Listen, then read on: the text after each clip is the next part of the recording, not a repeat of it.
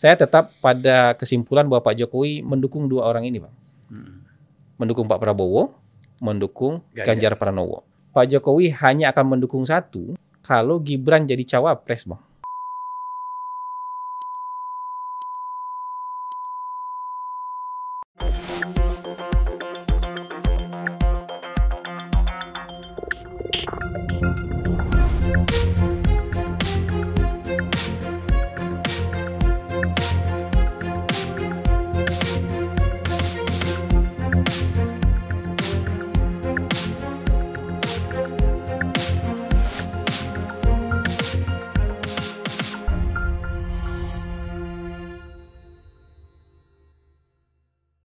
Assalamualaikum warahmatullahi wabarakatuh. Waalaikumsalam warahmatullahi wabarakatuh. Apa kabar Baik, Bang, kabar baik, Bang. Hasan Nasbi, Ya, sehat alhamdulillah sehat, Bang. pengamat politik terkemuka? Bukan Se- pengamat kita nih, Bang. Nanti dulu, jangan dibantah dulu. Pengamat, kemudian pendiri Sirius Network. Ah, ya Ah, itu. Bukan pengamat tadi apa? konsultan, Bang. Konsultan. Ah, konsultan politik. Kalau pengamat eh, bayarannya receh, Bang. Gitu.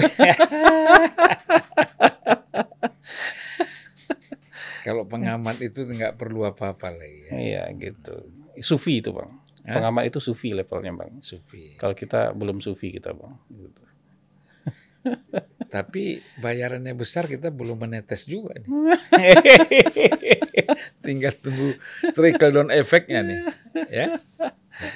Nah ini kan terus terang saja kita melihat bahwa orang mendekati keyakinan ya, belum Hmm. yakin betul. Iya. Orang percaya lah, Hmm. percaya itu kan di bawah yakin ya. Hmm. Orang percaya bahwa Pak Jokowi mengendorse Prabowo Hmm. Dan Ganjar. dan Ganjar juga Dan ya. Ganjar. Saya yakin dua-dua itu di Nah ini berarti semakin menggerus elektabilitas Anies Baswedan ya. Iya. Saya nggak tahu bang, mungkin nggak tergerus bang. Memang segitu-segitu aja mungkin bang. Hmm. Mungkin dia nggak bisa naik, tapi berkurang banget juga enggak. Menurut saya kalau misalnya dia jadi 12, 15 tuh enggak lah. Hmm. Iya, tetap di angka 19 minimal tuh akan tetap ada gitu. Gitu. Karena gini bang, real pendukung Pak Jokowi kan cuma 55 persen. Hmm. Kalau kita mau mau fair.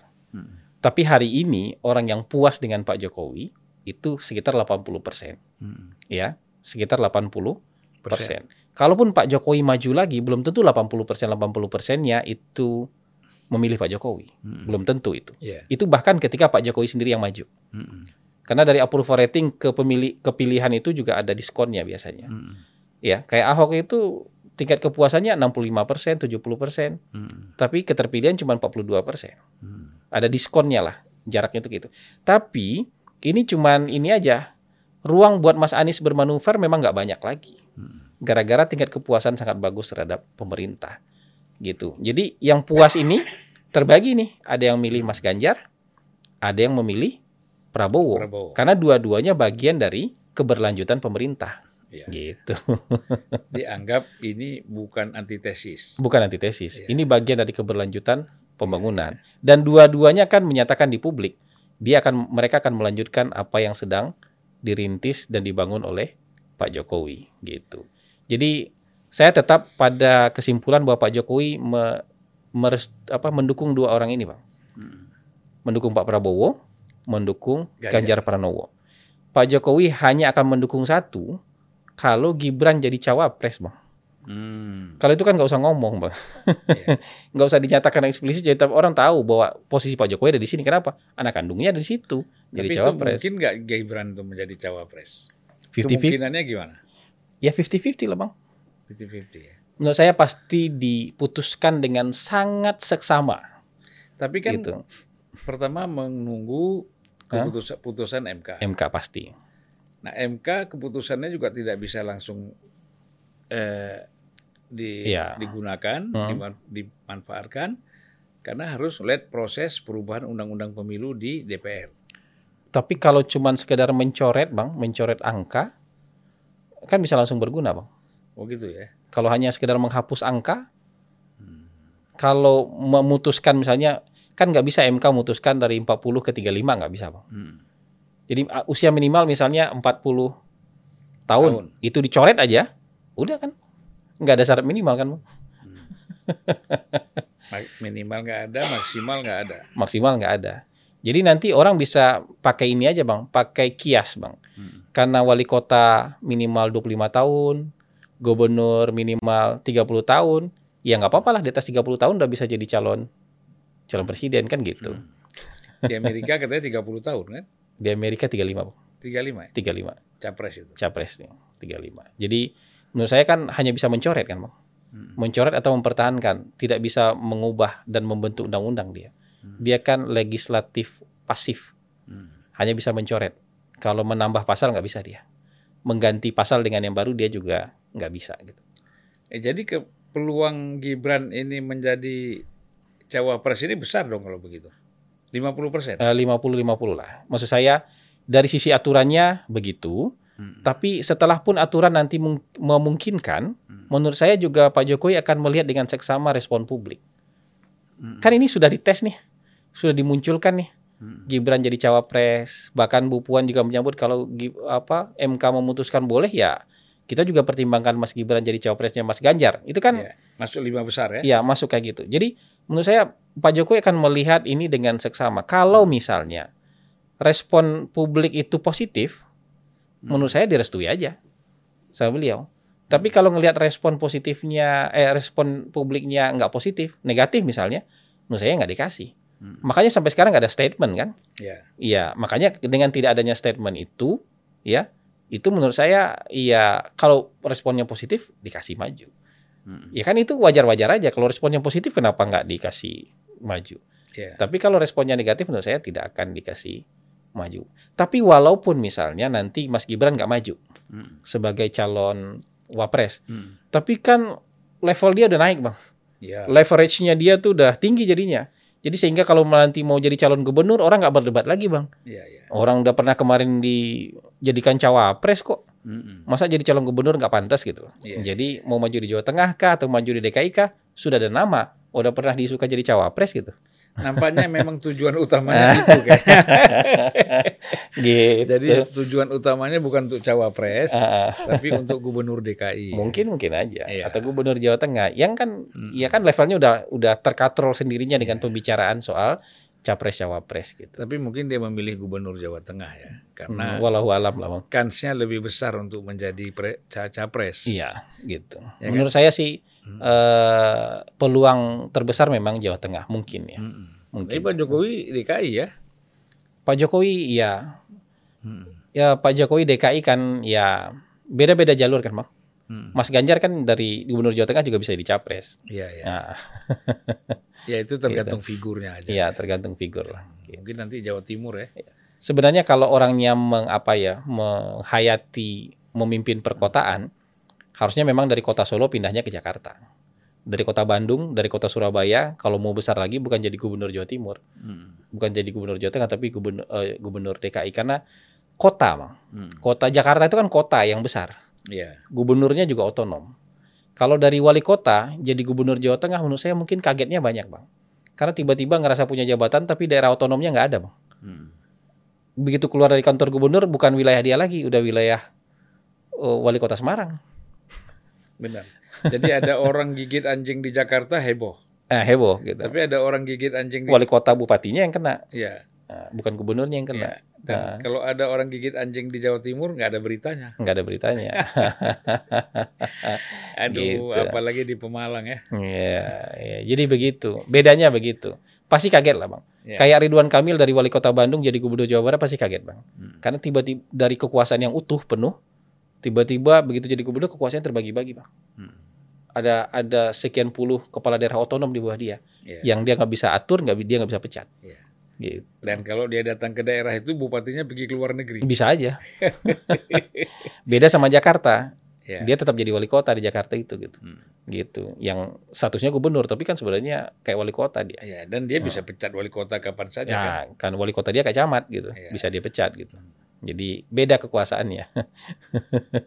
Jadi kalau gitu Gibran lebih tertarik menjadi gubernur DKI ya. Menurut saya wali kota lebih cocok jadi gubernur DKI. Ya, ya. Kalau bupati, bang, dia nggak apa-apa jadi gubernur, bang. Nggak kaget dia, bang. Karena Hmm. di kabupaten, bang, ada kepala daerah otonom juga yang dia nggak bisa pecat bang. Namanya kepala desa bang. Hmm. Nggak kaget dia bang. nggak kaget dia bang gitu. Gitu. Oke. Tapi kalau wali kota dia kaget pasti. Kalau wali kota jadi gubernur Jawa Tengah tuh kaget bang. Wali kota jadi gubernur Jawa Timur itu kaget bang. Hmm. Termasuk jadi gubernur Jawa Barat tuh kaget. Akhirnya tujuannya DKI lah. Nah, menurut saya kayak gitu. Nah, ini kan Pak Jokowi ini Hmm. ya kita sebut saja dianggap sebagai kingmaker kan, Iya. gitu. Hmm. Dan kemudian pada sidang tahunan MPR kemarin Hmm. dia seperti membantah itu Hmm. dengan mengatakan bahwa eh, ya kalau soal lurah, soal dia agak bodoh apa itu soal lain lah. Hmm. Tapi kan dia menyatakan bahwa saya tidak ada tidak terlibat lah dalam urusan capres-capresan ini, Hmm. ya kan? Nah ini eh, bagaimana pendapat apa Bung Hasan ini? Tapi bahasa komunikasi kan harus begitu, Bang. Bahasa diplomasi ke publik kan harus begitu. Cuman kan ini di acara pidato kenegaraan ya. Pada di lain kesempatan dulu Pak Jokowi bilang saya akan cawe-cawe kan. Demi keberlanjutan pembangunan kita akan saya akan cawe-cawe. Mm-mm. Tapi mungkin kemarin itu ya itu bahasa diplomatisnya begitu. Hmm. Karena mungkin ya Pak Jokowi juga tidak ingin apa ya kedaulatan partai-partai ini mungkin eh, dianggap dilangkahi. Mm-mm. iya apa dignity partai-partai ini kemudian apa rusak karena misalnya ada orang yang bisa ngatur-ngatur partai. Walaupun menurut saya Pak Jokowi itu menggunakan pengaruhnya dia sebagai kepala negara. Jadi misalnya Pak Jokowi bisa tanya, Bang Zulfan sebagai ketua partai lebih nyaman ke mana? Mm-mm. Oh saya nyamannya sama Mas Ganjar. Oh ya sudah silakan segera ke Mas Ganjar biar makin jelas. Atau saya nyamannya sama Pak Prabowo. Oh ya silakan sama Pak Prabowo biar lebih cepat nih mengerucutnya. Mm. Tapi kalau misalnya nyamannya sama Mas Anies mungkin dilarang. Mm. Tapi kalau nyamannya ke salah satu di dua ini nggak apa-apa, bebas saja. Jadi menurut saya itu kan bisa diterjemahkan macam-macam. Ya. Bisa diterjemahkan sebagai restu, sebagai blessing, ada yang menerjemahkannya sebagai perintah, Mm-mm. ada yang menerjemahkannya sebagai cawe-cawe. Tapi menurut saya tidak akan sepulgar itulah Pak Jokowi. Eh kamu ke sana ya, Ya, ya. kamu ke sini ya. Menurut saya nggak sepulgar itulah. Gitu. simbol-simbol aja. Iya, Apa sinyal-sinyal aja. yang pintar-pintar kita baca lah. Ya.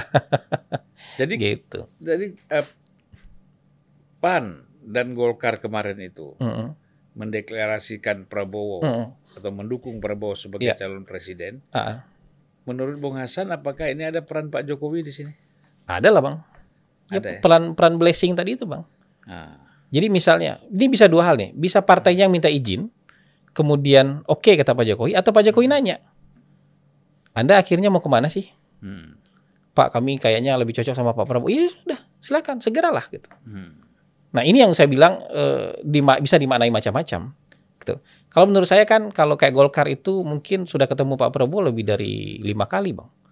Mungkin hampir 10 kali ketemu dengan Pak Prabowo, gitu, ya. Jadi kedalaman bicaranya mungkin sudah sudah lama. Hmm. Sementara dengan PDIP kan baru sekali. Iya. Dengan sekali baru mau bikin tim teknis. Sementara sama Pak Prabowo udah ngomong ke antar ketua umum. Hmm. Kalau PAN kan juga begitu. Iya. Ketika misalnya kisru Piala Dunia itu Pak Jokowi udah bilang itu, eh bukan Pak Jokowi. Mereka bilang kami sekarang ini timnya Pak Jokowi Hmm. dan eh, rencana buat koalisi besar itu ada. Jadi menurut saya tanda-tandanya sudah kelihatan mulai dari kisruh Piala Dunia waktu itu yang kemudian ketika bulan puasa itu dibuatkan acara di di kantornya PAN DPP PAN. di DPP PAN. Jadi Dilanjutkan lagi di istana. iya, bibit-bibitnya sudah di sana sih menurut saya gitu. Jadi bukan apa ya, bukan hal yang hari ini kepikir kemudian hari ini dilaksanakan enggak. Walaupun misalnya juga nggak boleh kita pungkiri bahwa ada partai yang masih mencoba peruntungan nih. Misalnya kayak PAN. Ada peruntungan misalnya soal Pak Erick Thohir. Kami akan ke mana pun kalau misalnya mau, Wapresnya. mau wapresnya Pak Erick Thohir. Tapi itu kan percobaan peruntungan. Hmm. Ketika sudah ditanya an- dari segala macam peruntungan ini akhirnya Anda milih siapa ya? Akhirnya dia putuskan ke Pak Prabowo. Hmm. Golkar kan juga mencari peruntungan boleh-boleh aja. Hmm. Siapa yang mau menggait Golkar sebagai cawapres nih gitu. Hmm. Tapi setelah mungkin tampaknya nggak akan ada nih Hmm. dari pihak sini nggak ada, dari pihak sini nggak ada ya ya kita lebih chemistry-nya lebih nyambung di sini akhirnya diputuskan ke sini. Jadi mungkin lebih ke sana sih. Walaupun misalnya Ada yang mas- wah enggak nah ini pasti perintah nih, pasti cawe-cawe nih, pasti diginin. Tapi menurut saya apa kita punya fakta-fakta solid soal perintah? Mm. Saya lebih bisa membayangkan itu sebagai sebuah permintaan restu, permintaan izin atau ditanya Mm. gitu. Karena bahasa politik Pak Jokowi di ruang tertutup sekalipun kan tetap santun. Mm. Tetap tidak yang main tunjuk, main ini kan nggak begitu gitu. Jadi lebih banyak bertanya. Iya. Setelah bertanya baru diarahkan gitu. Minta petunjuk lah. Orang minta petunjuk ya dikasih petunjuk kan gitu. Jadi kesimpulan banyak pihak Hmm. bahwa Golkar Pan ini pindah ke sana jelas ya ada Iya. arahan Pak Jokowi ya. Ya menurut saya itu minimal itu blessing. Minimal itu blessing. Menurut saya itu adalah nggak mungkin bang memilih eh, pilihan ini tanpa apa minta petunjuk gitu, tanpa minta izin, tanpa ngomong menurut saya enggak lah. Hmm. Ini partai-partai yang di bawah apa eh, pemerintahan Pak Jokowi hari ini menurut saya itu langkah-langkah politik mereka akan meminta blessing, arahan atau petunjuk dari Pak Jokowi. Gitu. Dan itu wajar ya. Wajar loh. Iyalah. Wajar 80 persen Iya. tingkat kepuasan. Eh wajar loh. Dan masih powerful sampai hari ini kan. Ya, sampai Masih- bulan Oktober. Nah, masih powerful. Oktober 2024 ya. Nah, gitu. Jadi menurut saya ya Iya. wajar lah. Masa nggak boleh sama presidennya sendiri kok gitu. Dan Pak Jokowi nggak bisa bilang saya nggak mau ikut campur nggak bisa. Karena partai di bawah dia kok. Orang yang ikut pe- pemerintahan dia kok. gitu. Karena kalau misalnya dia cuek-cuek aja terhadap ini, terserah kalian, terserah kalian, itu kan akhirnya seolah-olah Pak Jokowi nggak peduli sama nasib partai yang ikut membantu Pak Jokowi menjadi bagian dari pemerintahan. Bentuk pedulinya Pak Jokowi adalah begitu, beri restu. Eh, selama masih kita kita juga, ya nggak apa-apa. Iya, iya. Paling pagarnya Anda nggak boleh ke sana. Hmm. Eh, yang lompat pagar kan baru Nasdem nih. Hmm. Ya, yang lain dipagarin mungkin supaya nggak lompat pagar kayak kayak Nasdem gitu. Nasdem sebenarnya nggak lompat. Mm. dia masuk dari bawah. kan ibaratnya kalau kita bicara pagar itu bambu, kan ada bolong. Iya ada, iya iya, dia, dia menyusup di bawah. Ya, kalau lompat ketahuan, rupanya dari bawah pun ketahuan. Jadi begitu. Ya menarik ya. Jadi Hmm. memang posisi dan peran Pak Jokowi ini sangat penting. Ya. Karena Dan itu mungkin eh, harus mendapatkan kajian khusus dalam literatur ilmu politik karena Pak Jokowi nggak punya partai, Bang. hmm, Bung Karno pemimpin partai, Bang. PNI, Pak Harto ketua dewan pembina Golkar. Partai Golkar. Punya hak veto terhadap Ya. partai terbesar. Pak Jokowi enggak, Bang. Gitu. Tapi secara informal Pak Jokowi menjadi bapaknya partai-partai ini kan gitu. ini kan informal power ini, Bang. Ini Iya. bukan power formal nih. Soal ini informal power. Hmm, Gitu. Power informal nih gitu. Ya. Mm. Nah, sekarang kalau kita bicara persentase Mm. sampai saat ini berapa persen sih suara Jokowi itu terbagi antara Prabowo dengan Jokowi eh dengan Ganjar? Suara konstituen kah atau suara Pak Jokowi? Suara Jokowinya. Wah. Kalau kan- suara kalau suara kan konstituen pasti lebih besar ke Ini kan tingkat kepuasan ya. iya. Tingkat kepuasan Pak Jokowi kan tadi 80 persen. Mm, mm. Nah ini tingkat kepuasan ini kan mereka juga akan eh, mengalir Mm. ke kedua orang ke ini. kedua orang ini Iya. kan. Kalau misalnya dari sisi konstituennya Pak Jokowi ini, pemilih dari sisi pemilih ada dua hal menurut saya. Dari sisi pemilih, menurut saya lebih besar ke Mas Ganjar. Hmm. Tapi bukan berarti karena sedikit ke Pak Prabowo, Pak Prabowo jadi kalah enggak. Hmm. Karena Pak Prabowo punya modal sendiri. Iya, iya. Sorry, Pak Prabowo kan punya modal sendiri. Basis konstituen dia yang lama kan masih ada. Misalnya 25 persen. Iya. Tambahan 4, kalau 15 persen aja tambahan dari Pak Jokowi udah 40 persen dia. Hmm. ya kan? Kalau Mas Ganjar mungkin ya memang harus dapat transferan full dari Pak Jokowi gitu misalnya, kayak gitu. Jadi kalau dari pemilih Pak Jokowi itu memang lebih besar ke Mas Ganjar. Hmm. Tapi itu tidak membuat Ganjar otomatis unggul daripada Prabowo gitu. Hmm. Tapi kalau hatinya Pak Jokowi, ini lebih beda kajian lagi nih, Bang. Hatinya Pak Jokowi, pasukannya Pak Jokowi, relawannya Pak Jokowi, keluarganya Pak Jokowi, ini perlu kajian lebih dari sekedar survei kan Dan gitu. ini harus menunggu lagi. Iya. Kita harus menunggu kan. Iya. Karena kalau kita eh, apa menentukan sekarang, Ya ini nanti kan bisa beda. nggak bisa. Nggak bisa memang. Ya, karena Gitu. eh, satu tadi Hmm. Pak Jokowi masih bermain di dua orang ini, dua orang ini. ya kan? Kalau Mas Gibran bukan jadi cawapres, Hmm. maka blessing Pak Jokowi pasti akan terbagi dua lah. Ya. Mau nggak mau. Tapi kalau Mas Gibran jadi cawapres ya blessingnya cuma satu, mau nggak mau. Ya. Jadi menurut saya sebenarnya kalau menjaga peluang keberlanjutan itu 100%, maka memang calonnya dua aja. Hmm. Prabowo versus Ganjar. Mau siapa pun yang menang merem aja. Hmm. Tapi kalau misalnya ada orang non keberlanjutan yang ikut dalam kontestasi, Hmm. maka keperluan keberlanjutan kan mengecil. Hmm. Kalau ada tiga calon berarti cuma 66% peluang keberlanjutan, Hmm. ya kan? Hmm. Kalau satu dari dua, cuma 50% peluang keberlanjutan. Hmm. Makanya untuk menggaransi keberlanjutan ini terlaksana 100%, maka calonnya dua. Ya. Dua-duanya dari orang yang mengusung keberlanjutan gitu. Jadi menurut saya main caturnya harus presisi, Bang. Hmm. Jadi bukan ah siapa pun boleh lah tempur gitu. Yang penting kita menang, nggak bisa. Hmm. Kalau kita menghitung teori-teori, uh, kalau menghitung probabilitas, menghitung kemungkinan, maka ada papan catur yang kita blok memang itu nggak bisa gerak. Ya. Lalu apa garantinya? Garansinya apa bang? Garantinya capres yang didukung oleh Pak Jokowi itu pasti menang. Kalau nggak ada garansi bang, Hmm. nggak ada garansi itu bang. Hmm. Karena mereka harus bertarung sendiri bang. Kan dia nggak terima transferan utuh dari Pak Jokowi, dia harus bertarung sendiri. Hmm. Kalau dua calon ini ya kan merem aja bang. Tapi kalau satunya didukung Pak Jokowi, satunya nggak didukung Pak Jokowi, Hmm. misalnya Anies misalnya, itu pasti menang ya belum tentu juga bang. Hmm. Kan tergantung konstelasi juga ini nanti. Iya, iya. Kan kita melihat nanti konstelasinya berubah apa enggak, approval ratingnya turun apa enggak, ada masalah enggak, ada kelangkaan pangan enggak nanti. Hmm. Ini El Nino ini kalau kalau berkepanjangan ada kelangkaan pangan enggak? Hmm. Kelangkaan pangan bisa bikin approval rating turun bang. Jadi itu tuh menurut saya. Jadi kalau saya sih jadi Pak Jokowi, calon dua aja bang. Ya. Calonnya Prabowo versus Ganjar aja gitu. Karena saya merem aja, saya nggak terlalu khawatir siapa pun yang menang. Biar mereka yang berkompetisi sendiri. gitu. Iya, jadi memang apa? Bagi tidak ada dilematis Hmm, bagi Pak Jokowi ya hmm. persoalan Ganjar dan Prabowo nggak dilihat. Prabowo ini nggak ada. Nggak ada. Kecuali tadi kalau Ya. Gibran ikut, Ya. nah itu lain soal. Lain soal tuh. Nah, jadi eh, apa?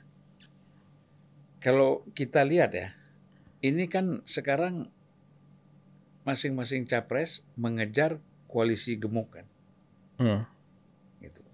Dan sebenarnya kan sudah terbukti Hmm. 2014 Pak Jokowi itu dengan koalisi kecil Hmm. tapi bisa memenangi pilpres. Hmm. Nah, bagaimana pengaruh koalisi ini terhadap terpi, tingkat keterpilihan seorang capres ini? Ya nggak banyak kan partai yang betul-betul pilihannya solid bang. Hmm. Misalnya Gerindra hari ini lumayan solid karena dia punya calon. Namanya Prabowo Subianto. Hmm. Jadi mayoritas orang pemilih Gerindra udah pasti pilih Prabowo. Hmm. PDIP juga begitu. Walaupun misalnya nggak sekuat Pak Jokowi, tapi mayoritas pemilih PDIP itu milih Ganjar Hmm. hari ini. Tapi partai yang lain pasti split. Splitnya ada antara rentang 60, 50, 40. Hmm. Misalnya Golkar. Golkar sebagian besar hari ini berdasarkan survei memang sudah pilih eh, Prabowo, Hmm. tapi angkanya sekitar 60 persen. Hmm. Berarti kan ada 40 persen yang berkemungkinan tidak memilih Pak Prabowo, Iya. milih calon lain.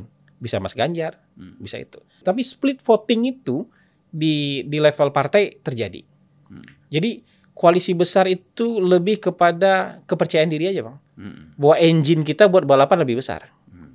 Bahwa ketersediaan makanan logistik kita untuk lari panjang, lari jarak jauh tersedia. Hmm. Kalau kapal-kapal kecil ini bisa mengandalkan kelincahan, tapi di tengah jalan mungkin bensinnya bisa habis. Hmm. Kapal-kapal kecil ini mungkin lebih lincah, ya, tapi ketika kalau kena ombak bisa keluar dari jalur, Hmm. muter-muter dulu sebelum sampai garis finish. Jadi ibaratnya ini kan kayak balapan aja. Hmm. Jadi nggak ada jaminan juga. Kapal yang lebih besar bisa jadi lebih berat, bang. Hmm. Repot juga pembagian tugasnya, bisa. Iya, iya. Jadi memang kalau kita melihat ini, dukungan ini untuk awal-awal seperti uh, Cywar aja bang. Hmm. Ini kayak bandwagon efek aja. Hmm. Karena oh banyak nih orang yang mendukung dia. Jadi kalau bandwagon efek itu kalau ngelihat ada titik ramai bang, orang akan cenderung kumpul di titik ramai itu. Hmm. Walaupun sebenarnya di sana mungkin nggak nggak ada apa-apa, ya kan? Tapi di titik yang sepi, walaupun itu menarik, ya orang nggak cenderung ke sana bang. Hmm. itu namanya bandwagon bandwagon efek. Tapi yang memenangkan faktor yang memenangkan menurut saya pasti capres masing-masing. Besarnya mesin ini, partai politik yang bergabung ini tidak akan berasa signifikan kalau nggak kerja mesinnya. Jadi figur capres makanya Pak Jokowi dengan koalisi kecil waktu itu bisa bisa menang. Tapi apakah itu otomatis akan terjadi pada Ganjar belum tentu. Karena Ganjar tidak sekuat Pak Jokowi. Iya, iya. Karena mungkin mesin yang bekerja tidak semelitan ketika mesin bekerja untuk Pak Jokowi bisa jadi begitu juga. Bisa jadi kali ini mesin yang besar itu menang, bisa saja. Hmm. Jadi ini bukan pola yang bisa dijadikan sebuah kesimpulan Hmm. bahwa mesin besar pasti kalah, bahwa mesin kecil pasti menang. Hmm. Begitu juga sebaliknya, bukan jadi kesimpulan bahwa mesin besar pasti menang, mesin kecil pasti kalah nggak begitu. Hmm. Jadi betul-betul tergantung figur capresnya dan kemampuan dia membentuk mesin politik. Dan sayangnya, Hmm. sayangnya mesin politik yang efektif itu kadang-kadang bukan kadang-kadang sering kali bukan berasal dari partai politik, Iya, tapi dari organisasi-organisasi di luar partai partai politik. politik. Gitu. Makanya relawan itu penting ya. Iya. Dan Pak Jokowi relawan-relawan pada 2014 Hmm.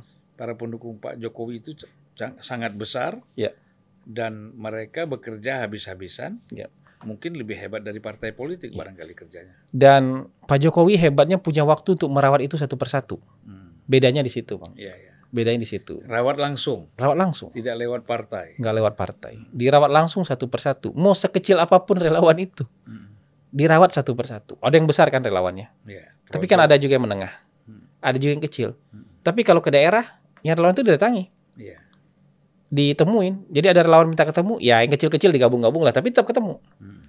Misalnya ada 20 30 organ relawan yang kecil-kecil, tapi tetap ketemu.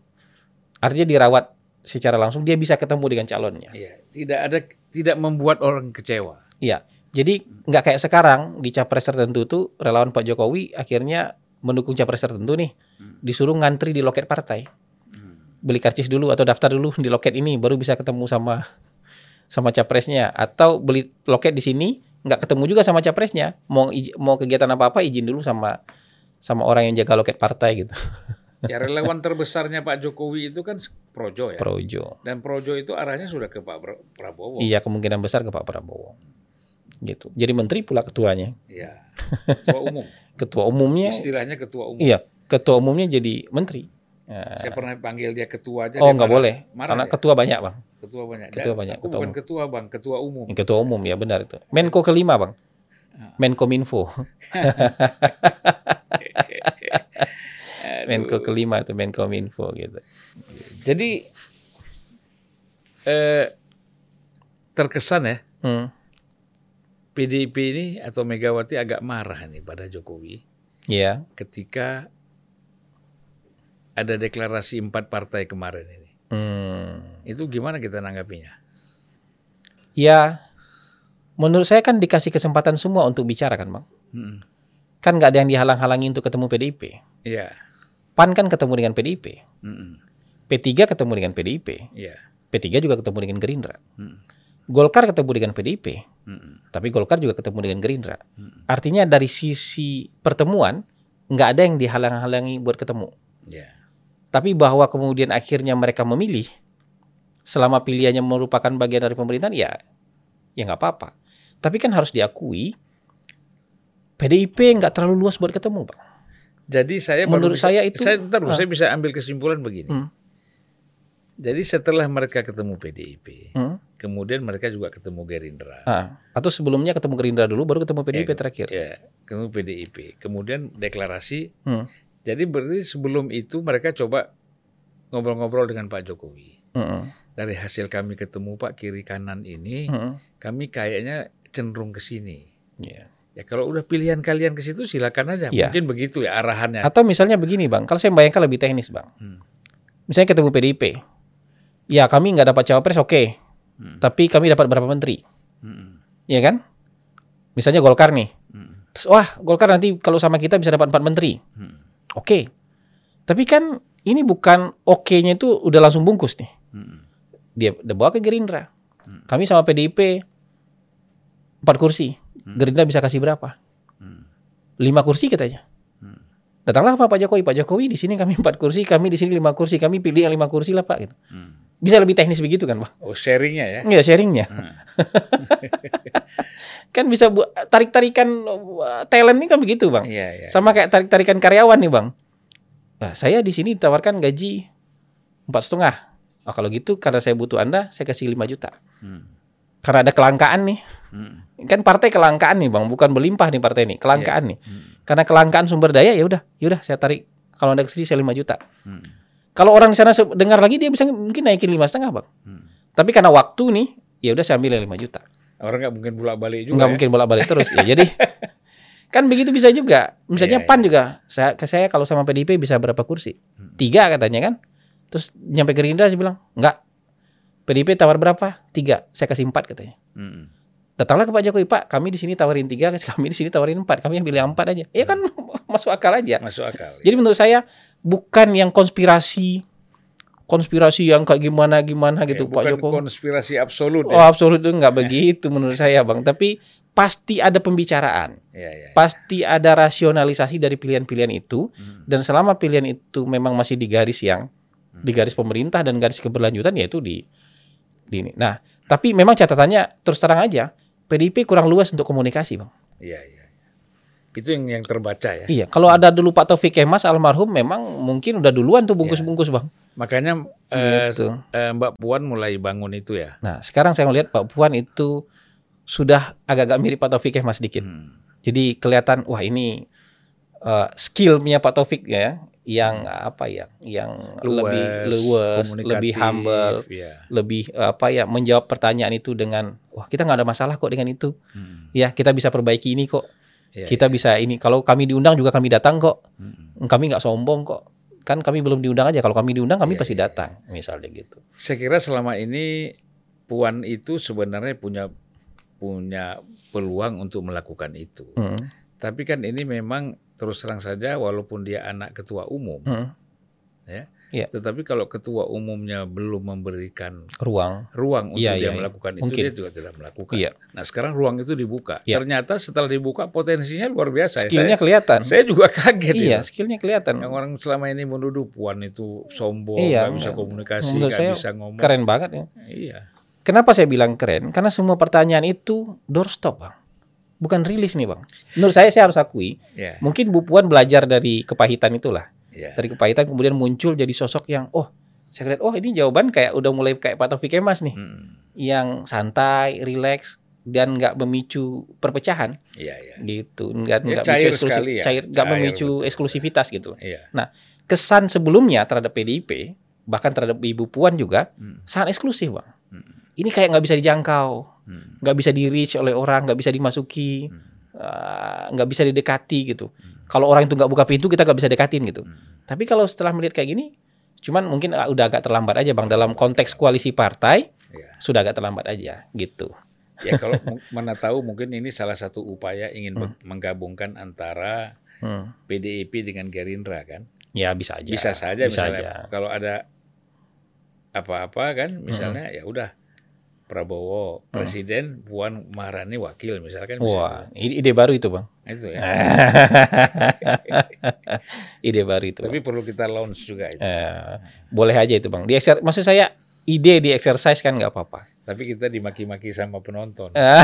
Ini upaya untuk memecah belah lagi ini. Ini pasti Sebenarnya kan eh, curiga kan aneh itu bang.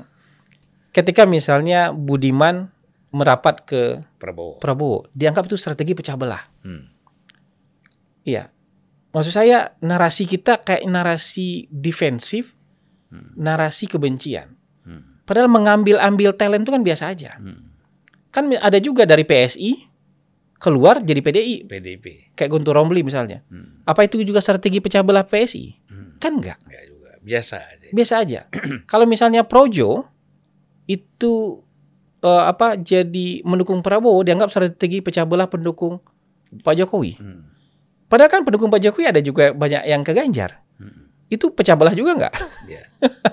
Atau pendukung Prabowo dulu ada yang mende- mendeklarasikan diri mendukung Mas Ganjar. Apakah itu juga strategi pecah belah?